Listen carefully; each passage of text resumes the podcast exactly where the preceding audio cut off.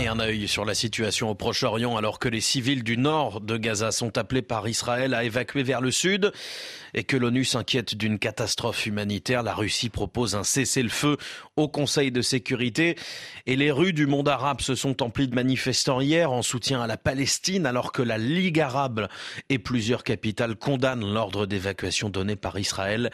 Écho de trois pays ce matin sur RFI, a commencé par la Turquie. Bonjour Anand Lower. Bonjour. Recep Tayyip Erdogan tente de jouer les médiateurs, notamment sur la question des otages. Quelle est la, la position du président, dont on sait l'attachement ancien à la cause palestinienne? Eh bien, jusqu'ici, la, position de Recep Tayyip Erdogan a été de condamner d'un côté les attaques contre les civils israéliens, condamner d'un autre côté le blocus et les bombardements contre la bande de Gaza, mais de toujours y ajouter une offre de médiation. Alors, en résumé, de ne pas jeter de l'huile sur le feu, contrairement à ce qu'il avait fait lors de précédentes escalades, hein, quand le président turc euh, qualifiait Israël d'État terroriste. C'est une forme d'équilibre cette fois-ci, mais un équilibre très précaire, euh, pour au moins trois raisons. D'abord, depuis des décennies, on le sait, Recep Tayyip Erdogan est un défenseur passionné de la cause palestinienne. Euh, ça fait en quelque sorte partie de son identité politique, hein, de son ADN idéologique.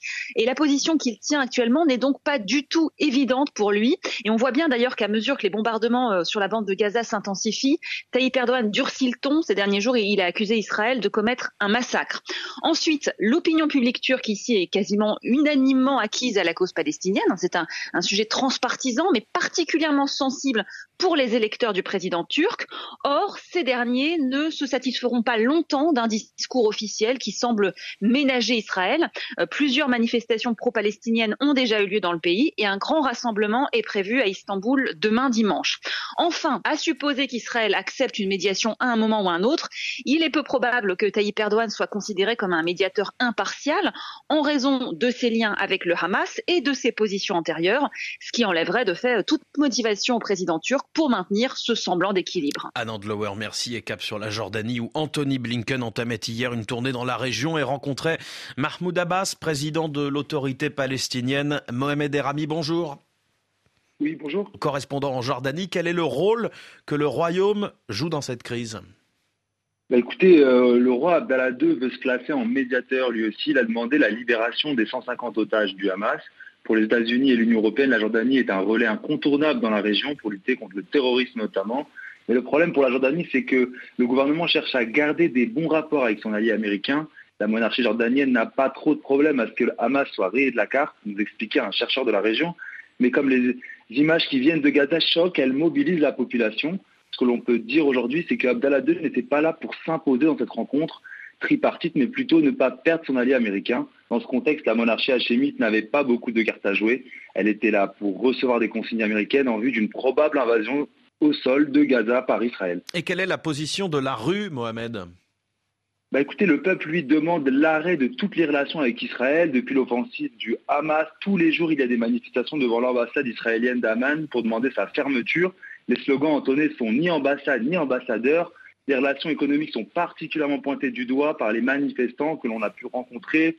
Notamment, il faut savoir que la Jordanie achète le gaz, l'eau et l'électricité à Israël. Et en cas voilà. d'invasion, Mohamed, est-ce que le, le, pays peut accueillir des citoyens gazaouis? La Jordanie, elle compte 10 millions d'habitants et sur les 10 millions d'habitants, un habitant sur trois est un réfugié, donc des Irakiens, des Syriens, mais surtout des Palestiniens. Le roi de Jordanie a déclaré, je cite, être contre de déplacer les Palestiniens de toutes les terres palestiniennes et de provoquer leur déplacement. Il a estimé que la crise ne devrait pas se propager aux pays voisins. Si historiquement la Jordanie est, une terre d'accueil pour les Palestiniens, il semblerait que cette fois-ci la porte de sortie des Gazaouis passerait par l'Égypte.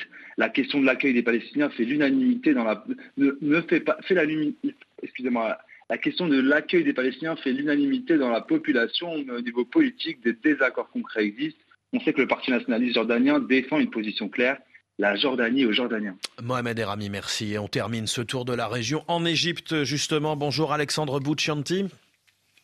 Oui, bonjour. L'Égypte, premier pays arabe à avoir conclu un traité de paix avec Israël. Quelle est la position du Caire à l'égard de la guerre à Gaza aujourd'hui? Alors aujourd'hui, en fait, l'Égypte est comme un funambule sur une corde raide. Les autorités cherchent à réaliser un déficit d'équilibre entre leurs engagements politiques, leurs besoins économiques et une opinion publique anti-israélienne. Le Caire a donc commencé par condamner l'attaque du Hamas contre Israël. Quand les bombardements israéliens se sont abattus sur Gaza, l'Égypte a condamné les attaques contre les civils. Le Caire a ensuite proposé, sans résultat, sa médiation pour un échange de prisonniers. Il a aussi annoncé l'envoi d'une aide humanitaire à Gaza, ce qui a été refusé par Israël. Mais ce que le gouvernement égyptien craint par-dessus tout, c'est de voir le Sinaï submergé par des centaines de milliers de Gazaouis chassés par le blocus et une offensive israélienne. Et Alexandre, quid de l'opinion publique égyptienne? Alors, dans sa majorité, elle prend fait et cause pour le Hamas. Les réseaux sociaux égyptiens ont salué les salves de missiles contre Israël et se sont délectés de voir des vidéos d'Israéliens terrorisés cherchant à fuir. Beaucoup d'internautes ont défendu le policier qui a tué des touristes israéliens à Alexandrie et à la grande mosquée d'Al-Azhar, des centaines de fidèles ont scandé vendredi leur soutien à Gaza. Alexandre Bouchanti au pour RFI, merci beaucoup.